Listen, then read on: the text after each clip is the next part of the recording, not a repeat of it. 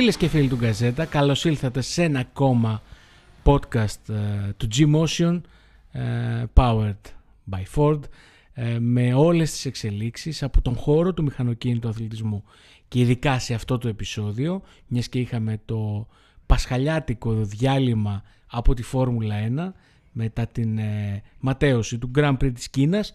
Θα έχουμε την ευκαιρία να επικεντρωθούμε και σε θεσμούς τους οποίους μέχρι τώρα τους είχαμε αφήσει λίγο ε, στα πίτα αλλά έχουν το δικό τους ιδιαίτερο ενδιαφέρον. Και θα ξεκινήσουμε Κώστα Παστρίμα ε, από τη Φόρμουλα E και αυτό γιατί είχες την ευκαιρία να βρεθείς στο Βερολίνο να δεις από κοντά ε, το e στο παλιό αεροδρόμιο του Τέμπελχοφ και θα είναι αυτή η ηλεκτρική μας αρχή πριν παραδώσουμε μετά τη σκητάλη στο WRC που γίνεται χαμός, είχαμε Κροατία, είχαμε πράγματα, πολύ ενδιαφέροντα πράγματα να συζητήσουμε και σήμερα. Ξεκινάω λοιπόν με την κέρια ερώτηση. Ναι. Γίνονται αγώνες χωρίς ήχο; Γίνονται και είναι και πάρα πολύ ενδιαφέροντες πάνω.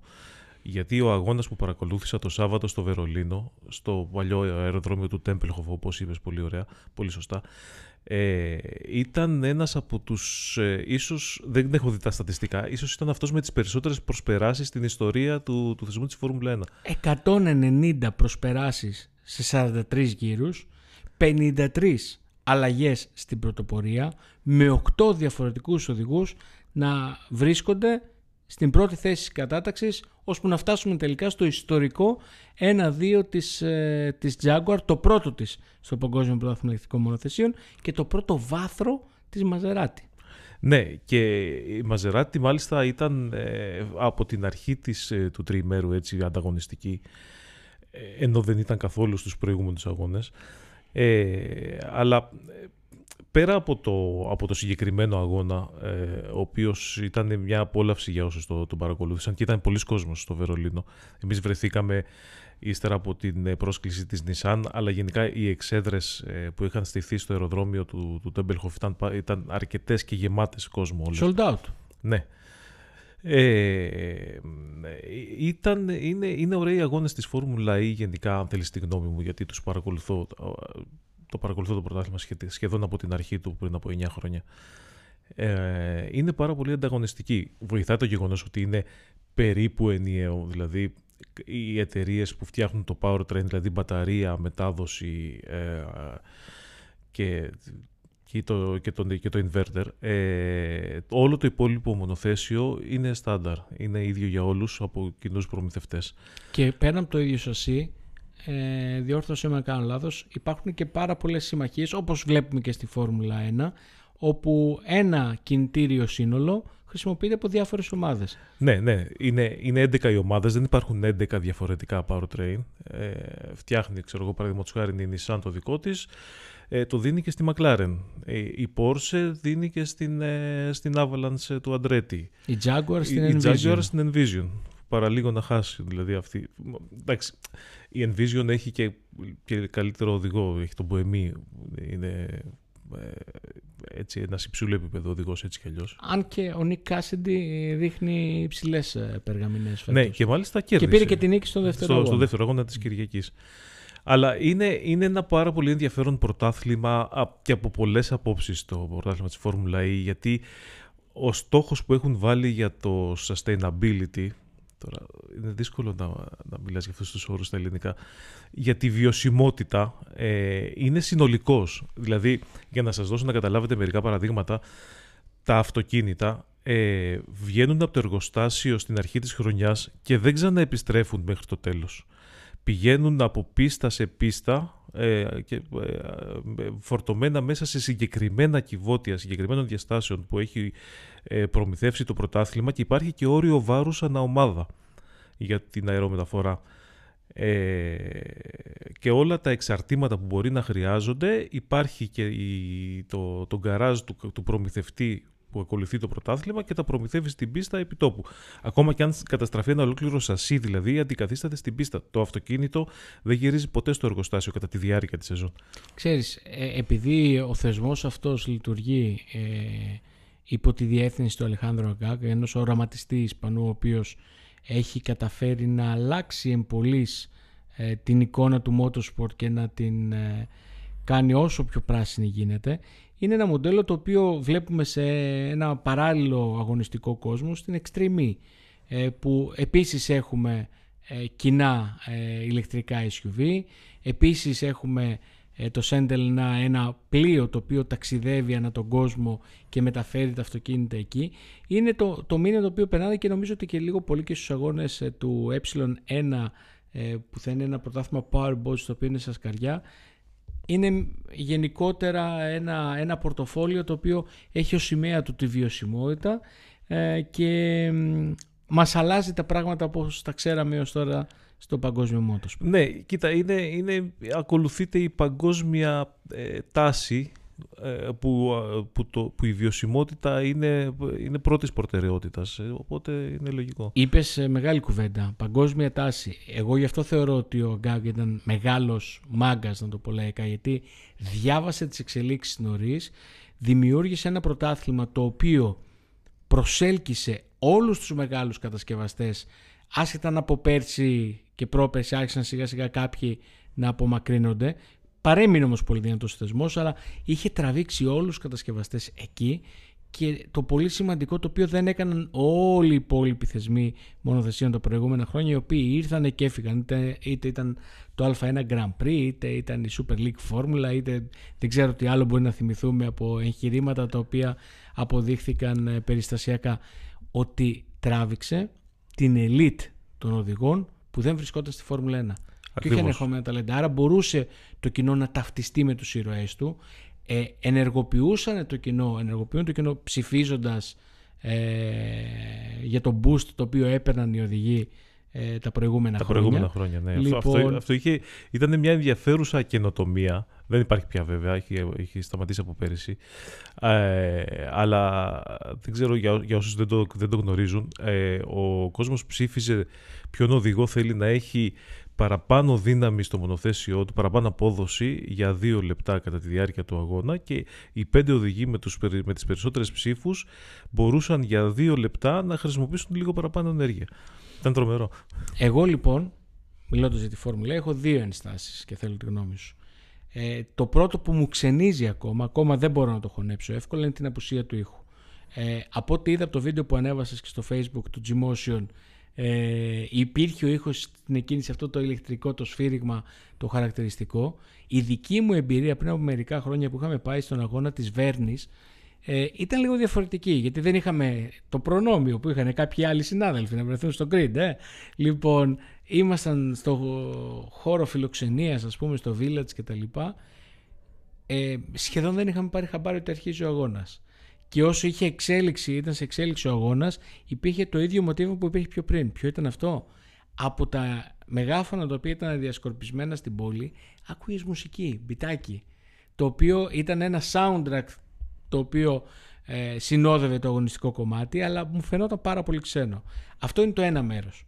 Και το δεύτερο μέρος το οποίο με δυσκολεύει εμένα ως θεατή ε, στη Φόρμουλα E είναι ότι είναι λίγο όσο και αν προσπαθούν να, να βρουν την κατάλληλη φόρμουλα χρόνο με το χρόνο, δεν ξέρω αν φέτος θεωρήσει ότι είναι πιο, πιο σαφή τα πράγματα, με μπλέκουν οι κανονισμοί, το πώς γίνονται οι κατακτήριες, το boost από εδώ, πιο πριν, το boost ενέργειας που έχουν, το ότι έχουν την πιο ανοιχτή τροχιά σε κάποια σημεία. Πριν μερικά χρόνια μέχρι, μέχρι πρόπερση ίσχυε όπως είπαμε και η ψηφοφορία του κοινού. Μου φαίνεται πολύ artificial όλο αυτό, πολύ, πολύ όχι ψεύτικο, αλλά ναι, ε, κοίτα, ε, η αλήθεια είναι ότι χρειάζεται έτσι κάποιος να δώσει λίγη προσοχή για να ε, καταλάβει τη δομή του αγωνιστικού δεν μπορώ να πω τριημέρου, ούτε καν διημέρου, γιατί όλα γίνονται σε μία μέρα. Δηλαδή το πρωί ελεύθερες δοκιμές, κατά τα κτίρια και μετά ο αγώνας το απόγευμα. Αλλά ε, ε, Κοίτα, συμβαδίζει με τον τρόπο που χρησιμοποιούμε τα ηλεκτρικά αυτοκίνητα.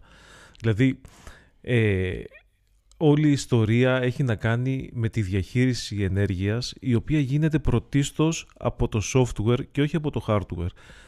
Ε, δηλαδή, ε, για να σας δώσω να καταλάβετε, η, η, ομάδα των μηχανικών που συνοδεύει ένα μονοθέσιο στην πίστα της Φόρμουλα 1 είναι 20 άτομα. Από αυτούς η, εδώ πρέπει να σας εξηγήσω τη διάκριση ανάμεσα σε engineer και mechanic. Από αυτούς οι περισσότεροι είναι μηχανολόγοι, δηλαδή πιο πολύ θεωρητικοί ε, που είναι πίσω με τα λάπτοπ τους και ε, ψάχνουν στις, στις παραμέτρους του software για να κάνουν την καλύτερη κατανομή και ανάκτηση της ενέργειας και λιγότεροι είναι οι μηχανικοί οι οποίοι πιάνουν τα κλειδιά και τα κατσαβίδια και μαστορεύουν το αυτοκίνητο. Είναι το αντίστροφο από τη Φόρμουλα 1. Είναι το αντίστροφο από, όλα, από όλες τις μορφές αγώνων που γνωρίζουμε. Ε, και αυτό έχει, έχει σημασία γιατί συμβαδίζει με τον τρόπο που χρησιμοποιούμε τα ηλεκτρικά αυτοκίνητα και στην πράξη. Δηλαδή τα ηλεκτρικά αυτοκίνητα που μπορούμε να αγοράσουμε σήμερα ε, ως καταναλωτές καθορίζονται από το software τους περισσότερο από ό,τι από, το, από τα μηχανικά τους μέρη. Και έτσι πάει και ο αγώνας. Δηλαδή, ε, αυτά, που, τα, αυτά που είπες, ας πούμε. Εντάξει, οι, οι κατατακτήρε είναι λίγο μπερδεμένες γιατί τους αρέσει αυτό το σύστημα. Δηλαδή, είναι 22 οδηγοί, χωρίζονται σε δύο γκρουπ των 11, τρέχει κάθε γκρουπ ξεχωριστά και από τους 11 οι τέσσερις πρώτοι ε, προκρίνονται σε αγώνες, σε duels όπως τα λένε, δηλαδή σε, σε, μονομαχίες, ένας σε μονομαχίες. Δηλαδή είναι οι 8, οι 4 και μετά ο, ο, τελικός. Ναι, Όπως γίνεται ας πούμε, σε ένα τουρνουά τέννης, παραδείγματος χάρη. Για να κλείσουμε το κεφάλαιο Formula E, θέλω να μου δώσεις και λίγο ατμόσφαιρα, λίγο παρασκήνιο, λίγο πώς είναι τα πράγματα εκεί; Ε, Κοίτα, αυτό διαφέρει από πόλη σε πόλη νομίζω. Ε, γιατί στο Βερολίνο δεν γίνεται μέσα στους δρόμους της πόλης όπως σε άλλες, ε, σε, σε άλλες πόλεις. Γίνεται σε ένα παλιό αεροδρόμιο που δεν χρησιμοποιείται ως αεροδρόμιο πια. Ε, οπότε είναι πιο εύκολο για τον κόσμο γιατί είναι δίπλα και ένα μεγάλο πάρκο που πηγαίνουν για να ψυχεί και τα λοιπά ε, να, το, να βρεθεί εκεί και να παρακολουθήσει τον αγώνα και με τις υπόλοιπες δραστηριότητες. Δηλαδή, ε, στο, στο χώρο πίσω από, το, από, τον, από τα γκαράζ είναι στημένα, ξέρεις, ένα γήπεδο μπάσκετ για να παίζουν, ένα στίχος αναρρίχησης, τα διάφορα event των εταιριών με τις μασκότους και τα λοιπά. Οπότε είναι ένα, ένα fun event για όλη την οικογένεια και έτσι λειτουργεί. Μάλιστα. Αλλάζω το κλίμα. Αφήνω το fun, πάω να το βαρύνω λιγάκι και περνάμε στο WRC. Ε, είχαμε έναν αγώνα που είχε πολύ ενδιαφέρον στην Κροατία. Έναν αγώνα που επανέφερε τον Έλφιν Εύαν στο πρώτο σκαλί του βάθρου, στο ψηλότερο σκαλί του βάθρου μετά από 18 μήνες που έχει δημιουργήσει μια βαθμολογία συναρπαστική αλλά που έγινε με κλίμα βαρύ γιατί μερικές μέρες νωρίτερα χάσαμε τον ε, Craig Breen, έναν πολύ ταλαντούχο οδηγό της ε, Hyundai Motorsport φέτος ο οποίος είχε ένα πολύ ατυχές συμβάν στις δοκιμές για τον αγώνα. Ε, όταν ε, το i20N βγήκε εκτός δρόμου έπεσε σε ένα ξύλινο φράκτη να το πω πώς να το ναι, πω. αυτό, αυτό ήταν ένας ξύλινος φράκτης και μία από τις δοκούς εκεί διαπέρασε το, το τζάμι ε, του οδηγού και ε, σκότωσε ακαριέα τον Ιρλανδό. Ήταν βαρύ το κλίμα. Τρομακτική ατυχία με συγχωρείς τώρα πάνω από σε διακόπτω γιατί τα αυτοκίνητα ως κατασκευές είναι τόσο ασφαλή με τα ενισχυμένα roll cage κτλ. Δηλαδή θα μπορούσε να πέσει σε γκρεμό 200 μέτρων και να βγει ε, τέλος πάντων, όχι ανέπαφος, αλλά τέλος πάντων να, μην, να γλιτώσει τη ζωή του με ελαφρούς τραυματισμούς και από μια ανύποπτη έξοδο ε, να, να, να, να πεθάνει. Δηλαδή είναι, όσο το σκέφτεσαι είναι, είναι τρομερό σκέψη. Και αυτό είναι βασικά και το, το, το γεγονός που καθόρισε και το κλίμα όλου του αγώνα. Και 100 φορές να έβγαινε λένε στο, στο ίδιο σημείο δεν ναι. θα συνέβαινε ακριβώς αυτό να περάσει από την τρύπα της βελόνας από το συγκεκριμένο σημείο ναι. ειδοκός και να το χτυπήσει έτσι. Και η, η, τα παιχνίδια της μοίρας ποια είναι ότι στο ξεκίνημα της καριέρας του είχε με τον πριν στο τιμόνι είχε σκοτωθεί συνοδηγός ναι. με παρόμοιο τρόπο ε, και είναι πραγματικά το λέω και ανατρεχιάζω το πώς συνέβη το ίδιο πράγμα ε, στην απώλεια του, του Κρέγκ. Αυτό επισκίασε λοιπόν όλο το ράλι Κροατίας. Ε, η Hyundai δήλωσε ότι θα αγωνιστεί και θα ύστερα από τη σύμφωνη γνώμη της οικογένειάς του ε, για να τον τιμήσει γιατί αυτό θα ήθελε και ο ίδιος και τα λοιπά. Το οποίο ήταν ορθή απόφαση κατά τη γνώμη μου. Εγώ στέκομαι στην επιλογή της Toyota να βαθμολογηθεί με δύο αυτοκίνητα και όχι με τρία στο πρωτάθλημα κατασκευαστών γιατί προφανώς η Hyundai ελείψει Μπριν θα έχει και αυτή δύο αυτοκίνητα οπότε στο πλαίσιο του fair play ήταν μια πολύ σημαντική κίνηση και βέβαια παρότι για τον Evans ήταν μια πολύ πολύ σημαντική νίκη αυτή την οποία πήρε στην Κροατία ε, γιατί ε, όχι μόνο τον ισχυροποιεί τη θέση του στη φετινή μάχη του τίτλου ε, ουσιαστικά τον ξαναβάζει στο παιχνίδι και του δίνει μια χαμένη ψυχολογία, μια ψυχολογία που είχε χάσει θεωρώ από τη Μόντσα του 21 λίγο μετά την τελευταία του νίκη που ήταν στη Φιλανδία το 21 ε, ο Evans είχε πάει στον τελευταίο αγώνα εκείνης της χρονιάς τσεκουρεμένης χρονιάς ε, χάνοντας τον τίτλο στον Νήμα και από τότε ήταν θεωρώ λίγο σκιά του εαυτού του, λίγο σαν το κουβαλούσε. Πήρε λοιπόν μια πολύ σημαντική νίκη, την οποία όμως δεν πρόλαβε, δεν μπόρεσε να χαρεί, γιατί οι πρώτε του κουβέντε ήταν απευθείας για τον πριν. Προφανώς. Πάντω να σε ρωτήσω κάτι. Ε, τι γίνεται με τον Ροβάμπερα; Έχει μια πτώση ξεκάθαρη. Ναι, ναι δηλαδή δεν, είναι, δεν, δεν φαίνεται φέτος να είναι σαν τον περσινό Ροβάμπερα που κυριάρχησε στη χρονιά. Κοίταξε, γενικά ε, είμαι ενάντια στη, στην εύκολη κριτική σε κορυφαίους οδηγούς οι οποίοι για κάποιο λόγο έχουν μια κακή σεζόν. Οι οδηγοί δεν ξέχνουν να στρίβουν. Καλά, προφανώς. Έτσι, το προφανώς ε, το, το λέμε τώρα. Ε, το τι ακούμε και το τι διαβάζουμε καταλαβαίνουμε όλοι ότι ε, διαφέρει αρκετά. Ε, ωστόσο ο Ροβάμπερα, ο περσινός παγκόσμιος προαθλητής, ο νεότερος παγκόσμιος προαθλητής στην ιστορία, ο νεότερος νικητής του Ράλι Ακρόπολης, αυτό το υπερταλέντο, φέτος κάνει χαμηλές πτήσεις. Ε, αλλά παρά τις χαμηλές πτήσεις, ε, δεν ξέρω, ίσως δεν του έχει κάτσει και κάποιος αγώνας, δεν έχει βρει το ρυθμό του. Ε, είναι, μέσα, είναι για τα καλά μέσα στο παιχνίδι, γιατί η βαθμολογία έτσι όπως διαμορφώθηκε μετά τον αγώνα στην Κροατία, ε, διατηρεί στην κορυφή του Σεμπαστιάν Οζιέ με 69 πόντους, παρότι ο Οζιέ ε, που ήταν τελικά τέταρτος στην Κροατία δεν έχει πλήρες πρόγραμμα, δεν ξέρουμε πόσους αγώνες θα τρέξει. Ε, οπότε θεωρητικά δεν πρέπει να τον έχουμε σε αυτή την εξίσωση. Ναι, λογικά δεν, δεν είναι στο παιχνίδι του τίτλου. Ναι, λοιπόν, ισόβαθμος είναι πλέον ο Evans που ανέβηκε στους 69 βαθμούς και γι' αυτό είπαμε ότι είναι πολύ σημαντική νίκη γιατί ουσιαστικά τον θέτει πρωτοπόρο αν πούμε από τους οδηγούς οι οποίοι έχουν το πλήρες πρόγραμμα και ο Ροβάμπερα παρότι δεν έχει εντυπωσιάσει, δεν έχει πάρει νίκη ήταν δεύτερος στο Μοντεκάρλο τέταρτος στην ε, Σουηδία τέταρτος στο Μεξικό ε, και τέταρτο τον δίνει στην, ναι, γιατί πέρασε τον, mm. τον Οζία στο τελευταίο σκέλος. Και τέταρτο στην ε, Κροατία είναι στους 68 βαθμούς, μία ανάσα πίσω. Με τον Τάνακ να είναι και αυτός στο παιχνίδι με 65. Άρα έχουμε τέσσερις οδηγούς μέσα σε τέσσερις βαθμούς. Είναι πραγματικά πάρα πολύ εντυπωσιακό και απλά να σημειώσω ότι έχουμε και τον Νεβίλ στους 58, ακόμα πολύ κοντά, αλλά ο Νεβίλ νομίζω θα σταθούμε πριν, πριν κλείσουμε. Θέλω να σταθούμε και στον Νεβίλ. Ναι, ναι, όχι, δεν εννοούσα ότι ο Ροβάμπερα δεν τα πάει καλά. Απλώς δεν κάνει αυτό που έκανε πέρυσι που έπαιρνε τη μία νίκη μετά την άλλη και είχε ξεφύγει ήδη από πολύ νωρίς. Νομίζω ότι είναι, είναι πιο ανταγωνιστικό, ίσως λίγο πιο ισορροπημένο το πρωτάθλημα. Η Ford έχει βρει στο πρόσωπο του Οτ Τάνακ έναν οδηγό ηγέτη ε, που της έλειπε.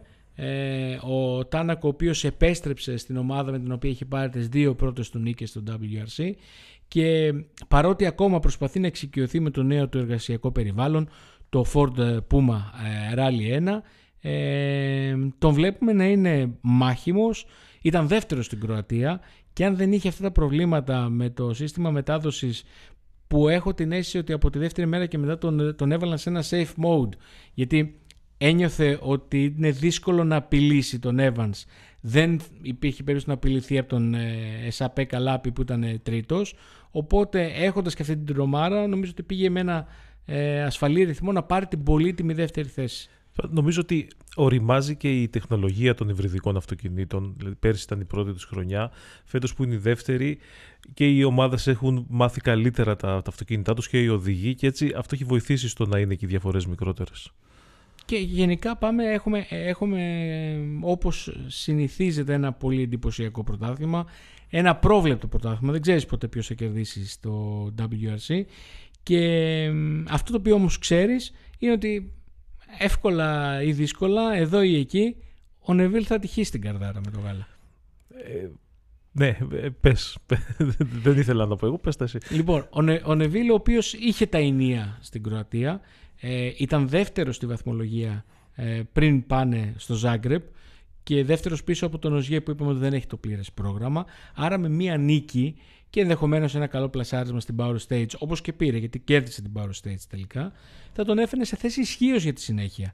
Ε, ωστόσο, στο σκέλος του Σαββάτου, σε ένα σημείο στο οποίο λέει ότι είχε, ήταν λίγο ακάθαρτος ο δρόμος, είχε λίγο χώμα πάνω στην άσφαλτο, έχασε το φρενάρισμα, χτύπησε το πίσω μέρος ε, του I-20 σε ένα τσιμεντένιο τυχείο το οποίο ήταν κρυμμένο κάτω από κάτι θάμνους.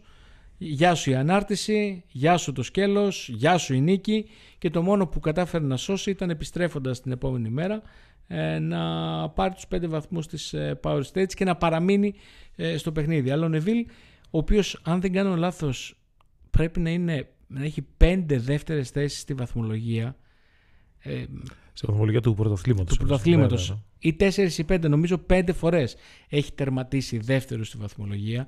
Ε, αυτό ξέρεις, για μένα δείχνει δύο πράγματα. Πρώτον, ότι είναι ένας πολύ ταλαντούχος οδηγός για να είναι σε top επίπεδο, αλλά είναι και οδηγός που του λείπει αυτό το κάτι που χρειάζεται κάποιος για να βγαίνει για να ανακηρύσσεται πρωταθλητής, να αντέχει υποπίεση, να, να, ε, την ώρα που καίει η μπάλα, για την καζέτα είμαστε και να τα πούμε και λίγο πιο αθλητικά, εκεί που καίει η μπάλα να κάνει το σου το νικητήριο. Ναι, δεν, το ναι, έχει. δεν το έχει.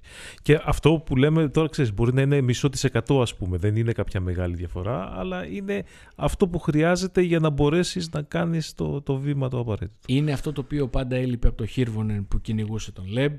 Είναι αυτό το οποίο πάντα έλειπε από τον Λάτβαλα, ο οποίος ήταν υπεργρήγορος, αλλά ανάθεμα αν κατάφερνε ε, να ολοκληρώσει τους δρόμους ε, του ταράλι χωρίς να βγαίνει εκτός δρόμου, συνήθως με πολύ καταστροφικές συνέπειες. Ναι, ναι. Είναι πάρα πολλοί ταλαντούχοι οδηγοί τους οποίους έχουμε δει, αλλά να, να τους λείπει, επειδή, επειδή ξέρεις το WRC είναι πραγματικά τις λεπτομέρειες και έχει πάρα πολλούς αστάθμιτους παράγοντες.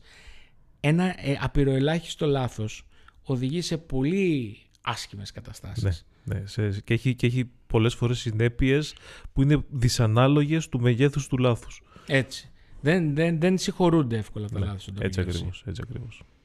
Το ερώτημα είναι, για να κλείσω λοιπόν με αυτό, έγινε πολλή κουβέντα μετά την ιστορία του Μπριν, κατά πόσο θεωρείς, θεωρούμε ότι είναι ίσως υπερβολικά γρήγορα τα αυτοκίνητα ράλι ένα αυτής της γενιάς; Ναι, ε, και είναι, μοιάζει με τη συζήτηση που είχε γίνει για τα Group B. Ε, ε, μα, μα, νομίζω ότι είναι, είναι άμεση η σύγκριση είναι, είναι. των δύο εποχών με τη διαφορά ότι όταν είχαμε τα Group B δεν υπήρχαν ε, όλα τα περιφερειακά τότε ο κόσμος ήταν χήμα, ήταν λαοθάλασσα στις ειδικές και θυμάμαι βίντεο που να περνάνε τα θηρία του Group B ε, κάτι Πορτογαλίες κάτι, και να ανοίγει ο, λες και είναι η θάλασσα και περνάει ο Μωυσής και να ανοίγει η λαοθάλασσα του κόσμου. Θα ρίξω και τα μικρόφωνα. Λοιπόν, για να περάσει το αγωνιστικό. Που τότε το γεγονός ότι είχαν σκοτωθεί εκατοντάδες άνθρωποι ήταν θαύμα. Ναι. Τώρα υπάρχουν πάρα πολλά μέτρα ασφαλείας περιμετρικά, αλλά τα αυτοκίνητα είναι εξωπραγματικά γρήγορα. Ναι, ρε, πάνω, αλλά ξέρεις κάτι; Η αφορμή του ατυχήματος του Μπριν δεν είναι η σωστή για να, για να, να εκτοξευτεί αυτή η κουβέντα. Γιατί ε, το ατύχημα του Μπριν, ο θάνατος του Μπριν, δεν συνδέεται στην πραγματικότητα με την ταχύτητα του αυτοκινήτου. Δηλαδή ήταν μια έξοδος και ήταν μια, ένας τέτοιος συνδυασμός συνθήκων που το ατύχημα θα ήταν θανατηφόρο ακόμα και αν έτρεχε με ένα ράλι 2 ή με ένα group 4. Ε, για, κατάλαβες, δεν, δεν ήταν η ταχύτητα του ράλι 1 αυτοκινήτου αυτή που οδήγησε στο θάνατο του. Καταλήγουμε σε τρεις λέξεις. Motorsport is dangerous. Αυτό, ξέρουν, αυτό, ξέρουν είναι, όλοι. Είναι αλήθεια. Τώρα, ε, εντάξει, το, δεν, μπορείς, δεν μπορείς να το αποφύγεις αυτό. Πράγματι. Ε, και για φινάλε θα σας στείλω στο Γκαζέτα και στην ενότητα Gmotion γιατί είπαμε για το τι γίνεται στις ειδικές διαδρομές και πώς έχουν αλλάξει τα πράγματα στην εποχή του Group B. Αλλά αν μπείτε να δείτε ε, στην κατηγορία WRC ένα φοβερό βίντεο από το τι έγινε στην Κροατία ε, με τους θεατές σε μια ειδική διαδρομή. Ήταν συγκλονιστικό, τσακώνονται. Προφανώς κάποιος θέλησε να κάτσει γιατί ένα σημείο με άλμα, θέλεις να κάτσει κάπου που να βγάζει ενδεχομένως μια καλή φωτογραφία, ένα καλό βίντεο. Οι κριτές πήγαν να τον απομακρύνουν και ξεκινάει μια διαμάχη, ένας καυγάς. Είναι μέσα Σλοβαίνοι, είναι Τσέχοι, γίνεται το κακό συναπάντημα, καταλήγουν να αρπάζονται και να ξαπλώνουν στην ειδική μέσα. Λοιπόν, μετά ένας από αυτούς τσακώνεται και με ένα αστυνομικό. Σφυρίζουν οι κριτές, γιατί όσοι ξέρετε από άλλη Ελλάδα είμαστε, θα έχετε ανέβει σε ένα βουνό να δείτε Ακρόπολης. Ακούς τις σφυρίχτρες που σημαίνει ότι έρχεται το αγωνιστικό. Μαζεύονται όλη την τελευταία στιγμή και περνάει ο Οζιέ, νομίζω ότι ήταν ο Οζιέ, γιατί προσπάθησα πάρα πολλές φορές να το δω καρέ-καρέ, νομίζω ήταν το 17 εκεί πέρα, γιατί ήταν ένα γιά της Ράλι 1, πετώντας από το άλμα με τέτοια ταχύτητα που αν ε, μιλάμε για 10 δευτερόλεπτα, έτσι, 5 δευτερόλεπτα, αν κάποιος είχε μείνει εκεί, δεν θα είχε μείνει τίποτα. Εντάξει, αυτό τώρα οι καυγάδες των θεατών στις ειδικές είναι κάτι που το έχουμε δει και εμείς στα ελληνικά βουνά άπειρες φορές. Ε, χρειάζεται, κάποιο, χρειάζεται και λίγο νιονιό κάποιες φορές. Δισεύρετο ναι. κάποιες φορές. λοιπόν, να πούμε πριν κλείσουμε πάνω ότι το Σαββατοκύριακο που μας έρχεται ε, γίνεται χαμός από αγώνες. Δηλαδή, εντάξει, χαλαρώσαμε ένα μήνα με τη Φόρμουλα 1, αλλά επιστρέφει δυναμικά με τον αγώνα στον Πακού. Ο οποίος... Θα σε στείλω καρποστάλ, κύριε ναι, θα, ο Πάνος θα είναι εκεί, οπότε θα, έχετε, θα έχουμε όλη ενημέρωση από πρώτο χέρι. Και ταυτόχρονα σχεδόν με τον αγώνα του Μπακού γίνεται και MotoGP στη Χερέθ, οπότε καταλαβαίνετε. Συντονιστείτε λοιπόν στον Καζέτα. Θα έχουμε κάθε μέρα πλήρη θεματολογία, όπως πάντα τέρμα γκάζι. Από τον Κώστα Παστρίμα και από τον Πάνο Σιδανίδη. Να είστε καλά. Αυτό ήταν το podcast του G-Motion Powered by Ford.